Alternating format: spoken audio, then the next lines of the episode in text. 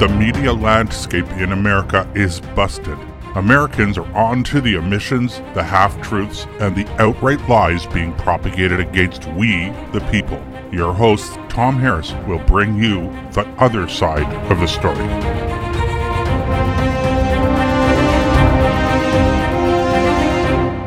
Besides our guest, I'm joined today by my co-host, Mary Jean Harris, my daughter. Mary Jean has a master's of physics, and we're going to talk about energy today. And in particular, we're going to talk about it with an energy expert. So let's get on to the show. Our society is based on the prevalence of reliable, plentiful energy. Yet environmental and left-wing activists have been trying to change the very foundation of our society's energy supply. This change is moving from fossil fuels to so-called renewable energy, such as wind and solar. Energy sources that we have seen are nowhere near sufficient to power our society. You're right. It's become so entrenched in our media and education system that fossil fuels are bad, evil, in fact. Most people don't even realize how essential they are to our society's functioning. It's another energy source that hasn't been used to its full capacity, though, and that's nuclear power. Yeah, and yet nuclear power has been denigrated by the left as well. But nuclear has the potential to provide clean, plentiful energy to our society. If we were ever to transition away from fossil fuels, wouldn't you say, Mary Jean, that nuclear would be the much more feasible option? Yeah, it would definitely sound like it. We definitely need to learn more about nuclear power to see what it can bring to our society. Rather than labeling certain energy sources as bad or evil, we should explore what they can actually provide us. Oh, yeah, absolutely. And our guest today, John Shanahan, he's had a career in nuclear power, and he will discuss all these topics with us. So it's a crucially important interview for people to hear. And, you know, we get about 50,000 listeners to our program, Mary Jean, so this will be a good education for many people who are not that familiar with nuclear. So can you introduce John to our audience? Yes, for sure. So John Shanahan is a civil engineer with a career in nuclear power in the United States and Switzerland. He has bachelor's and master's degrees from the United States and a doctorate of engineering from Germany. After 25 years in commercial nuclear power and environmental cleanup, he dedicated the next 25 plus years to his website, allaboutenergy.net, getting to know experts and studying topics in a variety of fields related to energy, the environment, and politics. He works with an international advisors in 21 countries and other close associates to interest and educate students, parents, teachers, professors, professionals, and technicians in many fields, as well as leaders in business and government. Well, we're lucky to have someone like this on. So should I call you Dr. Shanahan or should I call you John? John is just fine, Tom. Thank you very much. Okay, well, thanks for being a guest on our show. Mary Jean, you've done a lot of research on this, so why don't you start out with the questions for John? Yeah, for sure. So we'll get right into the stuff with nuclear energy. Based on your career in nuclear energy, could you tell us a bit more about how nuclear power compares with fossil fuels in providing energy to our society? You talk about advantages or disadvantages would be great. Well, thank you, Tom and Mary Jean. Hello, friends and colleagues of Tom Harris and John Shanahan in North America, Europe, the Middle East, South Africa, Chile, India, and Australia. Fossil fuels created the modern world over the last 200 years. They provide electricity vital for communications, lighting, computers, control systems, and electric motors. Fossil fuels provide energy for small batteries, for hearing aids, and heart pacemakers. They enable the internet and cell phones. Fossil fuels provide energy for mining, heavy industry, transportation, heating, air conditioning, refrigeration, and agriculture. Mm-hmm. Yeah. They provide byproducts for nearly everything in the modern world, from asphalt highways to asphalt roofs, clothing, furniture, carpets, sports equipment, and fertilizers to produce food. Yeah, for sure. It is very disappointing that so many politicians, teachers, extremist organizations, One World government organizations, and many of my close friends demand that we stop using fossil fuels. Nuclear power will replace fossil fuels in the long term for generating electricity. providing energy to manufacture synthetic hydrocarbon fuels and byproducts for thousands of years. Mm-hmm. Fuel for nuclear power produces less environmental disturbance than extracting coal, oil, and natural gas. Yeah, now that's something maybe we can drill into a little bit more, if you excuse the pun. Less environmental disturbance. So when you add it all up, when you look at the net result of nuclear power, you're saying there is less environmental impact than all of the fossil fuels. Yeah, that's right, Tom. Question for our audience. How many people know that there is enough uranium and thorium nuclear fuel on Earth, not on the moon, to meet the world's energy needs for as long as our sun will support life on Earth? Wow. That's pretty awesome. And that's because, of course, it's so energy dense in comparison with every other energy source, I guess. Yes, it's energy dense and it's plentiful. Mm-hmm. That the key word there, plentiful nuclear fuel, means that we will have nuclear fuel for all the world's needs, as I say, for as long as the sun permits life on Earth. Mm-hmm.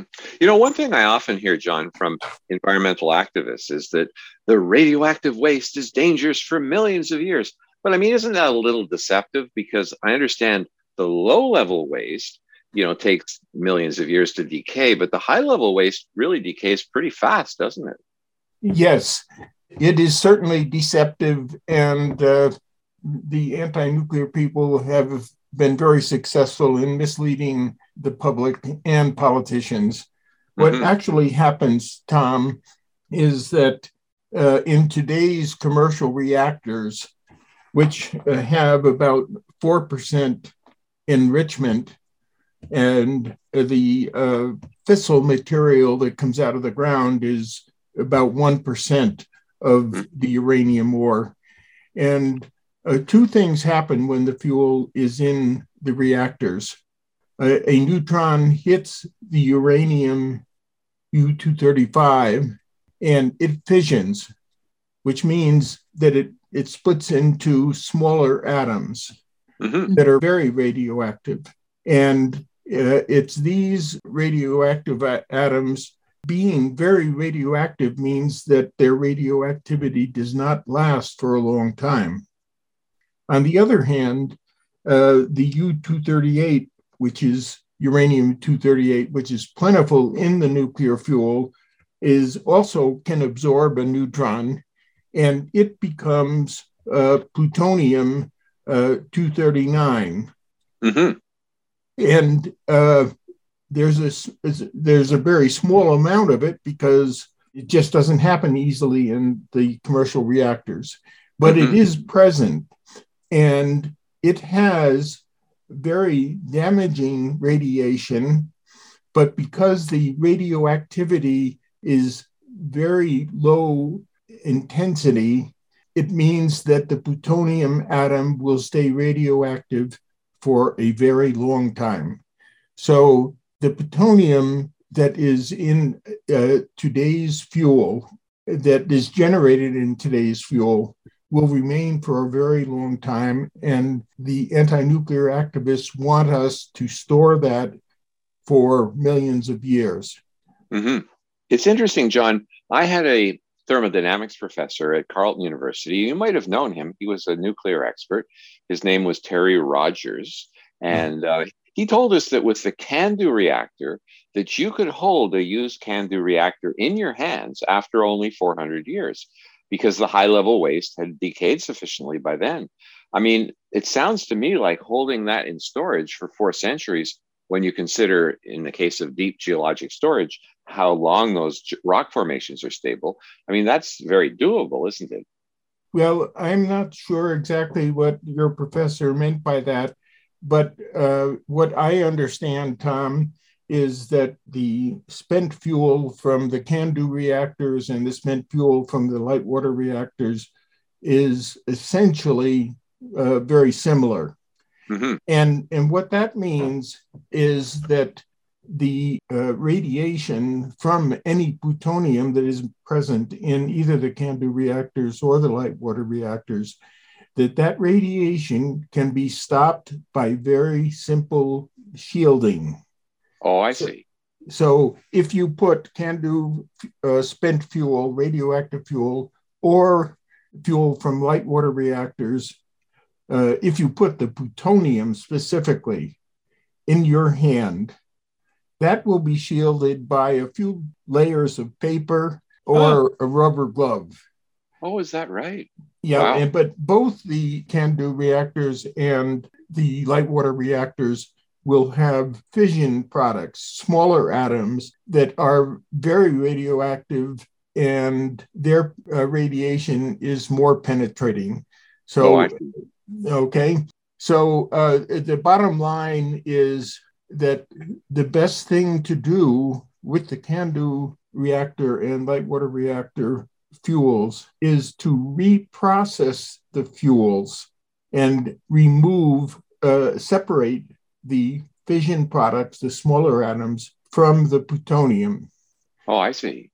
And the French, very cleverly, at a facility called La Hague in Normandy, they reprocess used nuclear fuel and separate the plutonium from the fission products. And they put the fission products in oil drums, a metal drum the size of an oil drum.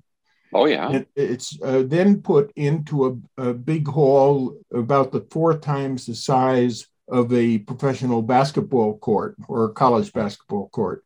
Uh-huh. And so you've got a wood floor that has circles in it, and those circles have cylinders going down about 50 feet, and they simply lower the drums with the highly radioactive waste, the fission products, into those cylinders and put the floor back in place, and all they have to do is leave it there for about 500 years, as you said. Uh-huh. Mm-hmm. And Ted Rockwell, an American nuclear engineer, was being interviewed by Congress, giving testimony about his visit to this French reprocessing center in La Hague. And he was saying that an American senator was over there at La Hague, and he asked the French engineers, what do you do when all the cylinders in this floor are filled up? Uh-huh. And the French engineers very demurely and politely said, we build another building. Yeah, I guess so. That makes sense. It's that simple, instead of having 50 years of study in Yucca Mountain or any of the other places that would be used for storing spent nuclear fuel that contains the plutonium. So that's safe enough, in your opinion? The French process is absolutely safe enough. And there are 3 things that you get when you take the fuel out of a reactor that's been in the reactor for 5 years. So you get 3 things. You get plutonium-238, which is non-radioactive, but it is fissile. It can absorb a proton and become plutonium-239 and give off nuclear energy. Right. You get the plutonium transuranium atoms, which are fissile and can be used for nuclear fuel. Mm. And thirdly, you get the radiation fission products, which are smaller atoms. Mm-hmm. Okay, so you can call those fission products either radioactive waste, or you can separate them one by chemical element and use them as radioisotopes in nuclear medicine and nuclear technology. Oh, wow. Yeah. Now, I'm particularly interested in this idea that you can reuse the plutonium in the waste. Can you use it again in a nuclear reactor? Exactly. And you can use the uranium-238, which is inert, mm-hmm. which is being thrown away in the spent fuel, as feed material to become plutonium-239 in fast reactors, and mm-hmm. Get that fission energy. Yeah. So are the French actually doing that? Are they using the plutonium for energy?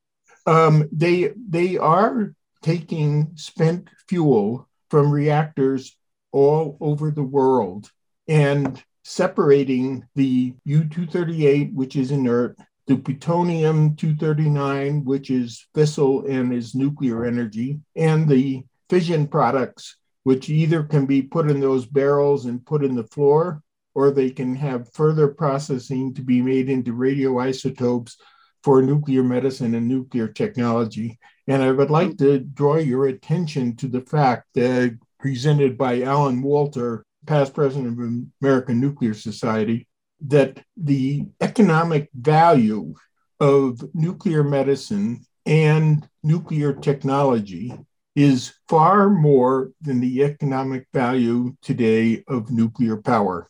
Wow. That's very little known. It's very exciting. Yeah. I understand Canada actually is an exporter of that technology as well. Oh, absolutely. Mm-hmm. The Canadian CANDU reactor is a very clever and a very competently designed technology because Canada, as you may remember, didn't have uranium enrichment and they didn't have access to it. So mm-hmm. they had to develop a nuclear technology where they use the same uranium ore, but do not enrich it. Mm-hmm. And the light water reactors needed enrichment to 4%, but the CANDU reactors can work with the uranium ore that only has less than 1% U-235, which is fissile. Yeah. Is that because we use heavy water as a moderator? Yes. Oh, okay. Okay. Yeah. And the other thing that is very impressive to us in the United States is that the CANDU reactors do not need to turn off power to refuel.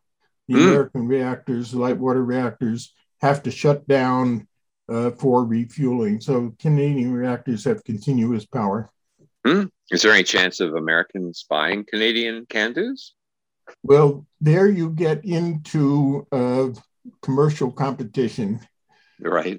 And the thing about the Canadian reactors is they need the heavy water, which is the heavy isotope of hydrogen, which is plentiful enough to operate, but you can't use it in massive quantities like the light water reactors are being used.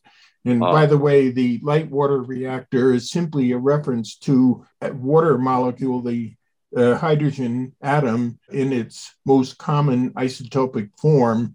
And the Canadians are using the hydrogen in its much less frequent form with an extra neutron. Anyway, both the Canadian and the light water reactor technologies are phenomenal, and the experts that created them deserve a lot of credit. Yeah, yeah. Just before you go back to you, Mary Jean, I was also wondering, is there a limited supply of heavy water? Is that the reason that they're not? Yes. Well, it's in all of the ocean water, but it's in the ocean water in very small percentages compared to ordinary water molecules. So you got to actually process the water to get it concentrated. That's exactly. Yeah. Right. Yeah, I see. By the way, that was an issue back in World War II with why the Germans wanted to get to Norway, because the Norwegians were processing heavy water, and the Germans wanted it for their development of the nuclear bomb. Right, right, yeah. Yeah, moving on to next question, just sort of continuing with nuclear power. What do you think is a reasonable time frame for introducing nuclear power as the primary source of power generation, if our society does want to go that route? Mary Jean, this is one of the most important questions to have a good answer for. And the nuclear professionals have two answers. The optimistic nuclear professionals say that we can be producing electricity from nuclear power plants for the whole world in 50 to 150 years. And other nuclear professionals, including myself, think it will take a lot longer. And there are many reasons for this. First of all, tremendous opposition has been drilled into people's thinking against today's nuclear power and advanced nuclear power technologies. Mm-hmm. Changes in government policies, public thinking must be made. This will take a long time. Mm-hmm. Another reason is that developing licensing operating, maintaining, and decommissioning nuclear power are more complicated than for fossil fuels. Another reason is that you can put fossil fuel power plants in any country, no matter how good their economy or their government is. But in reality, nuclear power requires good government, stable economies, and specialized regional industries. And in my experience, the tiny country of Switzerland is an excellent example of a country that has good government, stable economy, and very specialized regional industries to support their nuclear power plants. And I lived that in Switzerland for 5 years in the 1980s when I was working with Swiss power plants. So you couldn't just go to Nigeria and build a nuclear station and expect it to be safely operated and effectively. Right. You'd have to anticipate there would be more likelihood of terrorism, regional wars, and certainly you have no access to all the wonderful companies that Switzerland has for supporting all of the parts of the nuclear power plant that aren't the nuclear reactor itself. Mm-hmm. And Switzerland people have been trained in depth at operating and maintaining the nuclear reactor. That's all missing in many countries of the world. One exception is the country of South Africa, which has been operating a nuclear power plant and a research reactor for radioisotopes for close to 50 years. And their experts are as superb as the experts in Switzerland. And mm-hmm. That's been a real learning experience for me compared to my knowledge of the experts we have here in North America and Canada and the United States. But mm-hmm. South Africa is very special to me because they represent all the countries of the world outside of North America, Europe, India, and China, and Russia.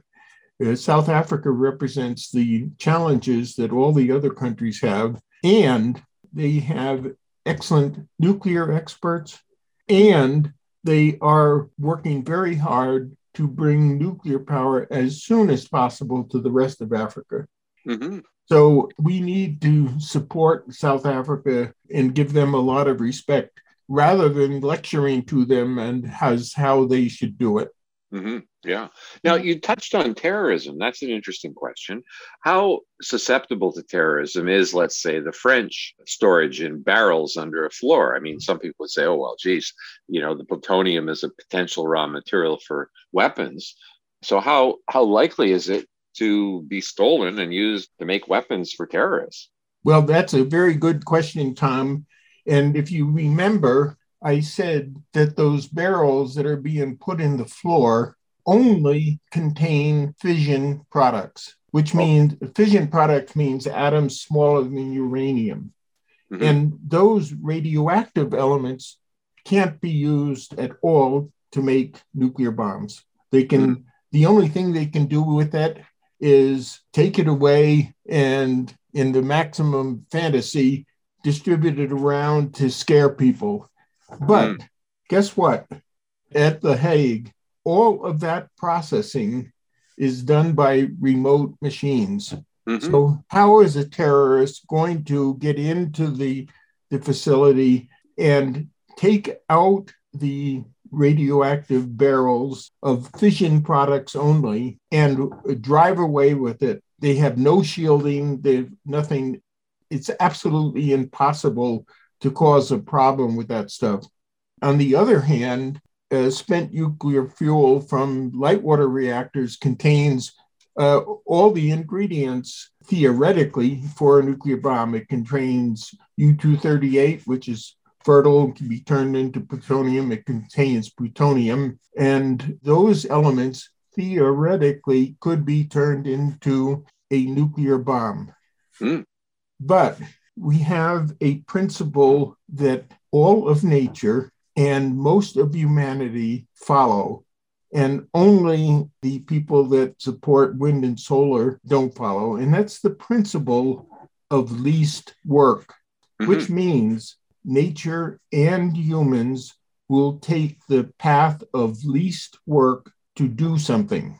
Mm-hmm. Do you understand that? Yeah, they'd like to anyway. Yeah. Well, okay. What it means is, in the wonder of nature, that processes of nature take a process that requires the least amount of energy to do the work. They do the least amount of work. Mm-hmm. And what it means for human beings is that we take the course to do the least amount of work. And this applies to doing a search in a library. It applies to operations in medicine. We take the simplest work path. And so what does that mean for robbing spent fuel from light water reactors? What it means is, if they rob fuel from light water reactors to make bombs, that is many, many times more complex and costly to make the bomb material than to use well-known processes to make the bomb material. So the idea that we have a big threat from spent nuclear fuel is just pure baloney. Yeah. So it's sort of like you're climbing Mount Everest to get a knife at the top of the mountain when you might as well just get one down at the base. Yeah, exactly. Exactly. Yeah. We have to go for a break now, but after the break, I'm hoping we can talk about the whole idea that some nuclear advocates use to sell nuclear. And that is the idea that we can stop climate change. Can we talk about that after the break, John and Mary Jean? Sure, Tom and Mary Jean. I look forward to it. It's great talking with you. Yeah, well, we'll be right back after the break with John Shanahan, an expert in nuclear, and of course, my co-host, Mary Jean. Here we go.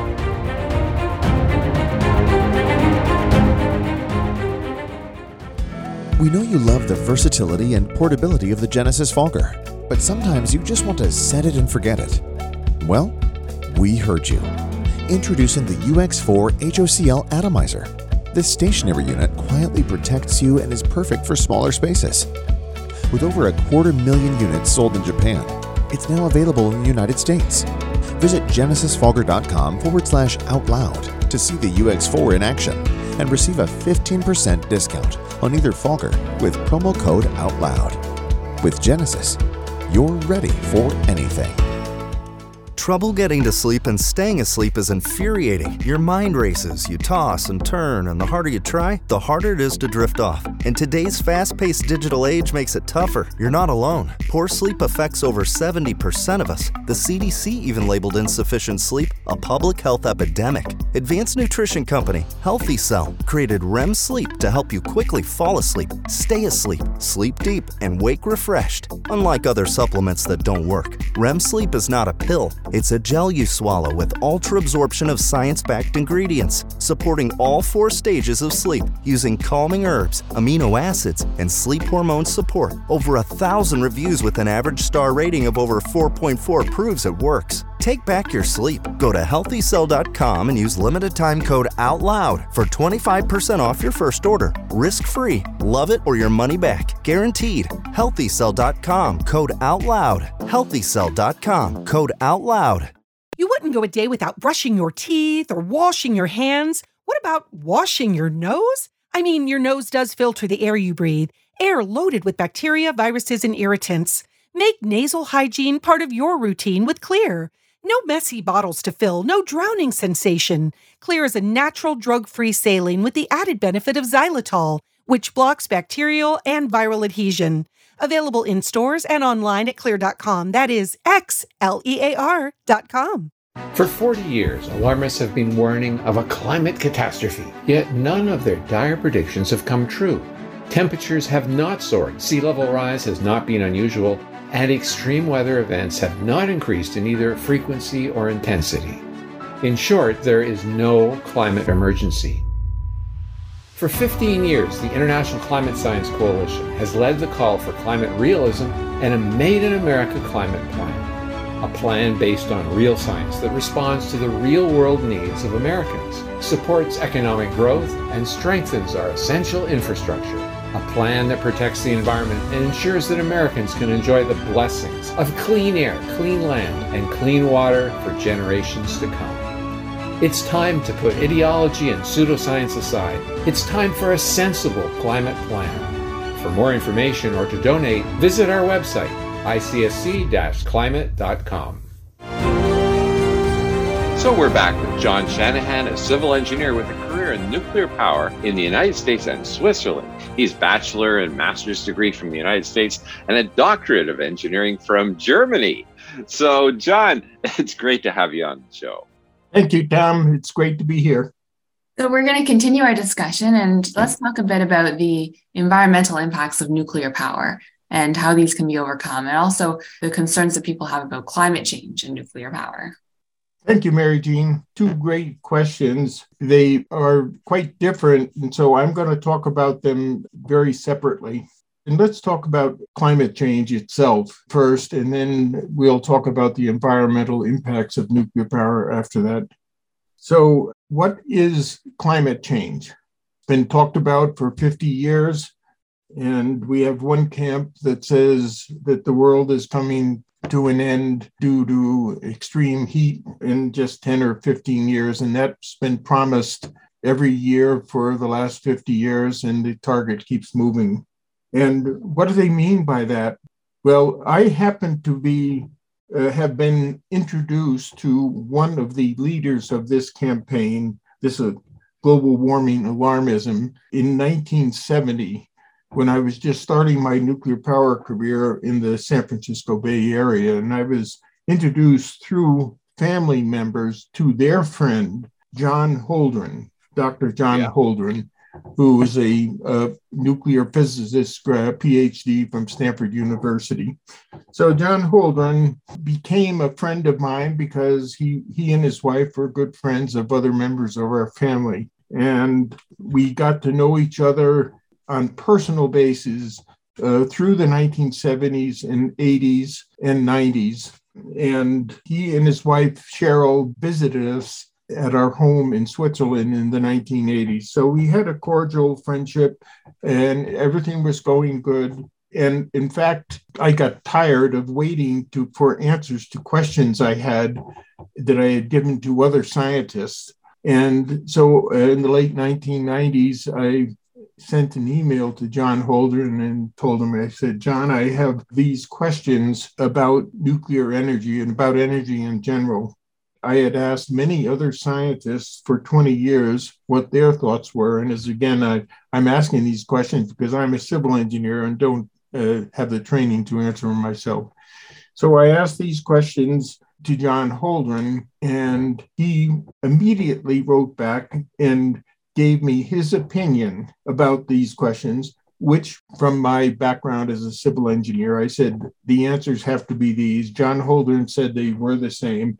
And many famous scientists had flip-flopped on the answers for 20 years. Sorry to interrupt, but what were the questions about? Oh, okay. The questions were very simple. Everybody can understand them. It's not complicated, but the getting to the answers was complicated. I got these questions as I went home from work from the Swiss nuclear power plant in Switzerland for 5 years. I kept looking at the Swiss nuclear power plants and the power lines coming off of the power plant. And I said, the electricity coming from that power plant is nuclear power. We know it's a nuclear reactor. Then I imagined two other power plants. A coal-fired power plant with electric lines coming off, transmission lines, and a hydroelectric plant with electric lines coming off, going to the city. Mm-hmm. And Tom, what I said to myself is the electricity coming off from those three different power plants, nuclear, fossil fuels, and hydro, is that electricity or coming from the same nuclear source of fissioning or fusing atoms? Mm-hmm. And of course, when I asked that question to a lot of physics professors and chemistry professors, they scoffed at the question, saying that's a dumb question. Of course not.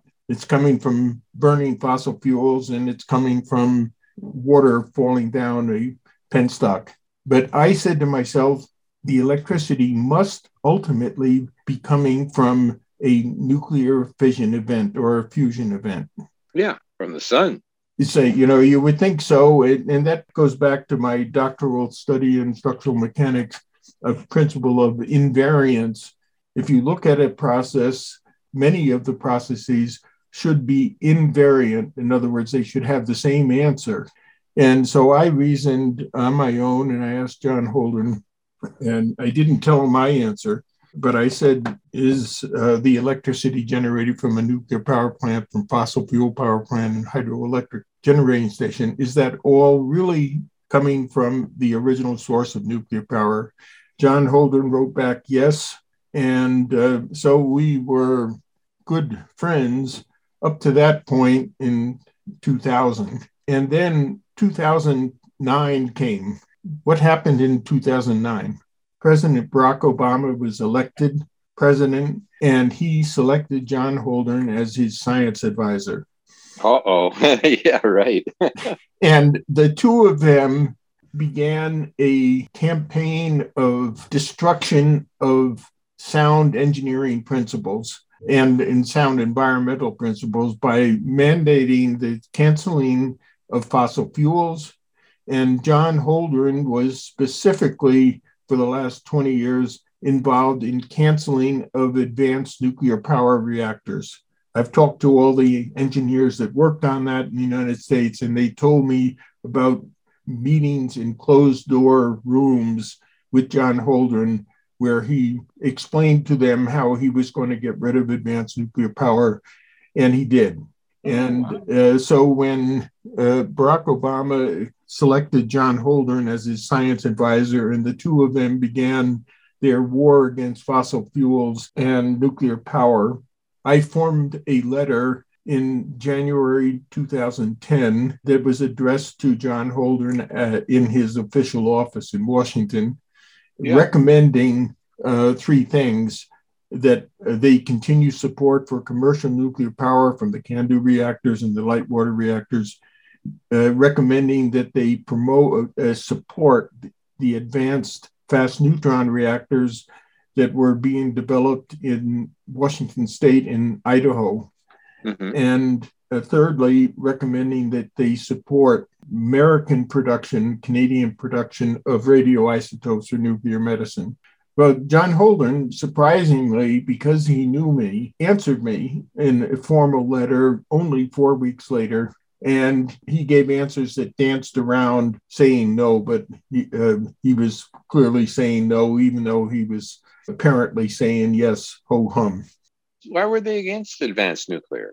Well, the complete answer, Tom, is that they are against Obama, Biden, Holdren, and Kerry. Those four people, to name some key characters, are against plentiful energy for supporting a world population of 8 billion people. Ah.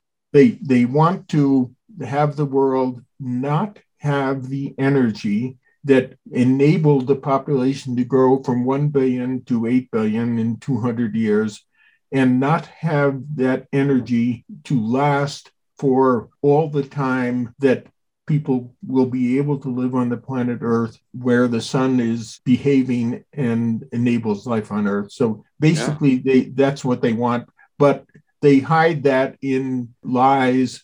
They hide that in misrepresentations, claiming that fast neutron reactors produce potential nuclear bombs for that terrorists can walk away with. It's absolutely impossible for them to do that.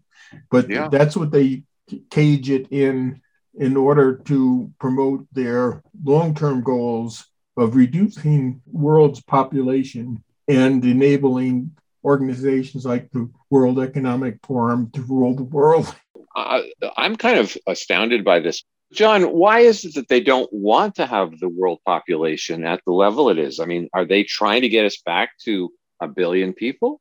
Yes, Tom, that's the actual answer. And it has one very clear source. Mm-hmm. As you remember, I said that John Holdren got his PhD in plasma physics from Stanford University. Yeah, that's right. Something else happened while John Holdren was at Stanford. There's a professor of biology at Stanford University named Paul Ehrlich, and he wrote the book in the 1960s called Population Bomb. Oh, wow. Yeah. And that became the Bible of anti-population, anti-people, the population bomb. And guess who was Paul Ehrlich's closest young protege friend? It was John Holdren. And John Holdren's wife, Sherry. Sherry got a PhD in biology under Paul Ehrlich, studying the sex life of butterflies here in Colorado, you know, biological aspects of it. Anyway, John Holdren and Paul Ehrlich became fast buddies, in words that you and I would use, beer drinking buddies, but I'm sure that was not the case with them. And so John Holdren, back in the late 1960s, became also an advocate of cutting back the population. So the idea of cutting back the population has two sources: the false ideas of Malthus and Paul Ehrlich that says that the world shouldn't have more people than up to about 1,800, and that maximum number was 1 billion people. And so John Holdren wanted, from the 1960s on, the population to stay low. So he became an alarmist against advanced nuclear power and against fossil fuels, because they enable the world to support 8 billion, 10 billion, 12 billion people. Mm-hmm. And they enable those 12 billion people to have a wonderful life. Mm-hmm. And they were simply against that. And furthermore, along comes the World Economic Forum, and they want their leaders in the World Economic Forum in Davos, Switzerland, to rule over the surviving people while retaining their own wealth. Mm-hmm. And they claim that that's going to be good for the world. Well, it's far from that. Just, I had a couple of quick questions on that. Is this because they are concerned about environmental destruction, or is it because 1 billion people would be a lot easier to control than 10 billion? Well, they simply don't want 10 billion people to have good lives. Uh-huh. It has nothing to do with protecting the environment, because, Tom, as you and Mary Jean and I all know, that the environment today is much better off than it was at the time of Christ. At mm-hmm. the time of Christ, in the Mediterranean, they were stripping trees from islands off the Dalmatian coast of present-day Croatia to build ships. And then, of course, that happened with shipbuilding in the 14 to 1800s before steamships and mm-hmm. steel ships. So the environment was being plundered by those 1 billion people without fossil fuels.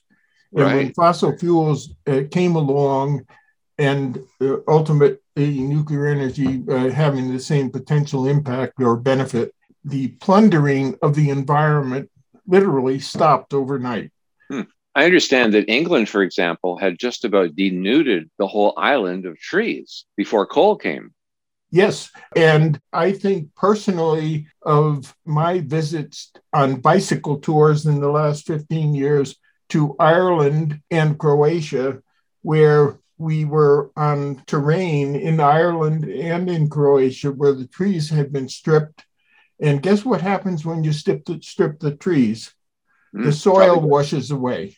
Yeah, you get landslides. Yeah, and so, well, when the soil washes away, the only thing that's left is bare rock, and nothing grows there. And so that happened all over the place for the last 3,000 years for building ships and for using wood for firewood. And when fossil fuels came along, that stopped. Lives got better for people. And very frankly, I claim that John Kerry, John Holdren, Barack Obama, and Joe Biden, among others, don't want people to have a good life. and they really aren't concerned about the benefits of fossil fuels for the environment. Mm-hmm. You know, I had two questions that come to mind. One is this why they promote wind and solar power? Because they cannot give us the dependable, reliable power to expand our population. Well, yes, because if they recommend wind and solar power, they know it's a dead end. And once again, they are living a lie. Wind and solar require much more mining to get the elements that have to go in to the solar panels and into the magnets of the numerous electric generators in those individual wind towers. Mm-hmm. And that mining causes a lot of pollution. And worst of all, in my view, is they're taking those precious minerals and putting them in wasteful wind turbines and solar panels instead of into actual products that we really need. Mm-hmm. The other question I had is, don't they recognize or do they care about the fact that this would cause mass death, mega death, billions of people dying if we actually are not able to use the nuclear and fossil fuel power that got us to 8 billion in the first place? I believe that they want that mass death. Mm. And furthermore, while we're on the subject, I want to point a finger at a civil engineering colleague of mine, once again at Stanford University. He's a professor in the civil engineering department, and he is totally telling the world that wind and solar can power the whole world. And as you said, Tom, that's not true. Wind and solar can only provide intermittent, unreliable electricity. Mm-hmm. But for 80% of the energy we need, wind and solar can do absolutely nothing. They can't operate mines. They can't operate transportation. They can't build cities, and they can't build infrastructure. They cannot do that in any way. And they can't make all those products either. Yeah, and all of the marvelous byproducts of hydrocarbons. Mm-hmm. Mm-hmm. And so this professor at Stanford University, so we've got three real characters at Stanford University, Paul Ehrlich, John Holdren, and now this civil engineer at Stanford University, Mark Jacobson. Jacobson is responsible for a campaign promising the world that we can live all our energy needs with wind and solar. And he hangs up the phone on me. He hates me. So I have got three people there that hate me.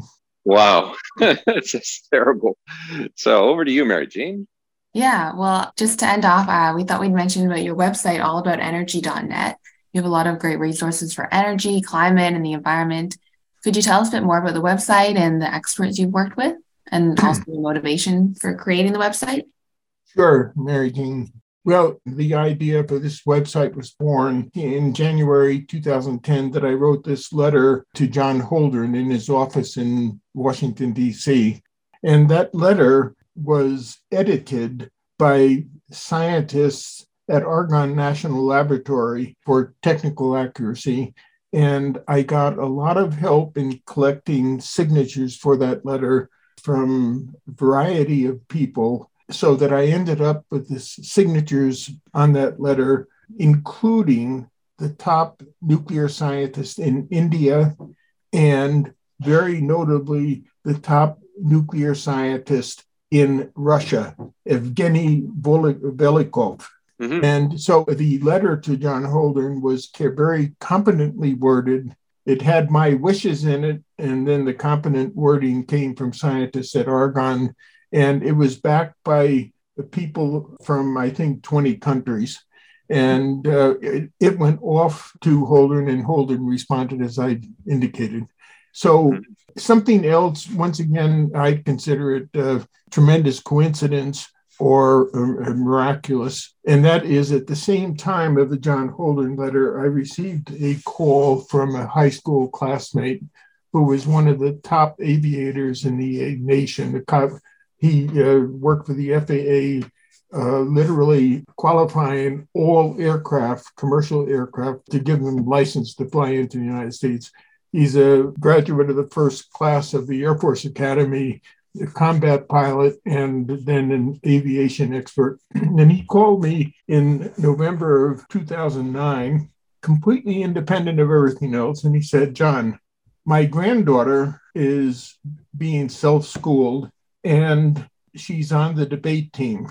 And every year, these debate teams, which are nationwide, are given a topic to debate. And they must take both sides in different debates.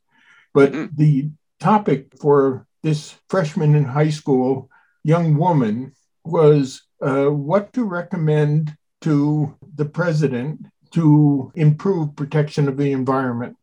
And this young woman from Augusta, Georgia, on her own, with the help of her mother, opted to recommend nuclear power. Mm-hmm. And so my high school classmate asked me to help, and I told them that I was working on this letter to John Holdren, and if they were interested, that I could introduce them to all these experts that know more than I do. And so we did that.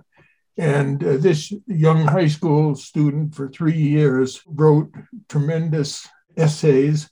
First of all, in the next 2 years, she came in the top 10% of the debaters nationwide, defending why nuclear power was good for the environment. And I was most impressed with her knowledge, her ability to learn, and her ability to debate. It was tremendous. Mm-hmm. And so because of that young woman, we suggested we work together. Well, let's have a website to explain nuclear power. That was how the idea got started. And the first website was called Go Nuclear.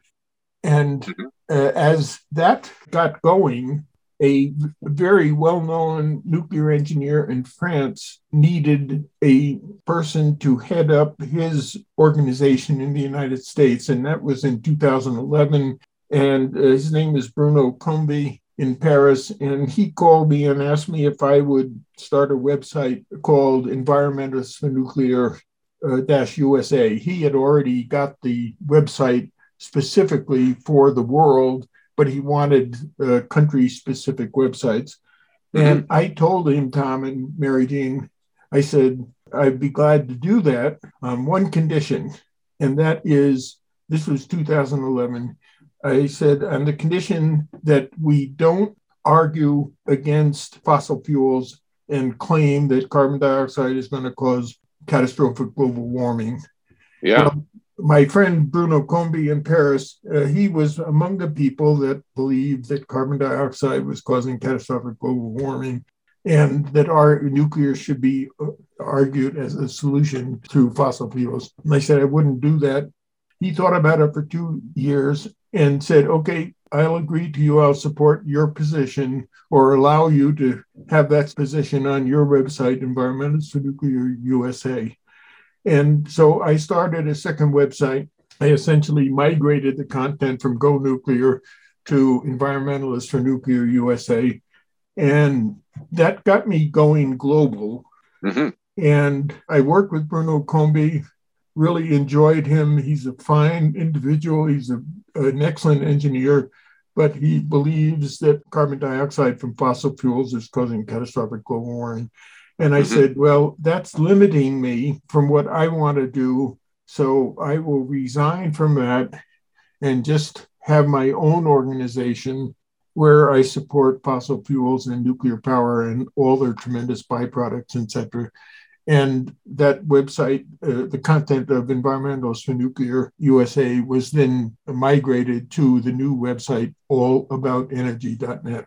You know, John, I think that the nuclear industry, some of them like the World Nuclear Association, who promote the climate scare as a reason to move to nuclear, it strikes me that they're shooting themselves in the foot because, I mean, eventually I think the climate scare will be seen as being a hoax. And that would surely hurt the nuclear industry if they've put all their eggs in that basket. We actually wrote a letter to John Rich when he was the head of the World Nuclear Association out of London, England. And his climate change advisor, who actually worked for the Nuclear Association, sent us back a letter saying, no, they were going to continue using climate change to sell nuclear. And I mean, or words to that effect. So, I mean, do you think that's a strategic error? Oh, it's definitely a strategic error. And we'd just like to point out that John Rich signed my letter to John Holdren. Oh, that's interesting. Yeah, but that is my biggest concern about some nuclear experts, that they are using the global warming and controlling climate argument, which is completely wrong scientifically. It's my complaint that our nuclear experts and the nuclear advocates are using claims that nuclear can control Earth's temperature. Well, it scientifically, it doesn't do that. And secondly, those nuclear experts are making two other mistakes that show ignorance that raises a question of weakening arguments for nuclear power. First of all, they say that nuclear power can be implemented 100% around the world in 50 or 150 years for producing electricity. Well, it's going to take longer, as we will talk about later.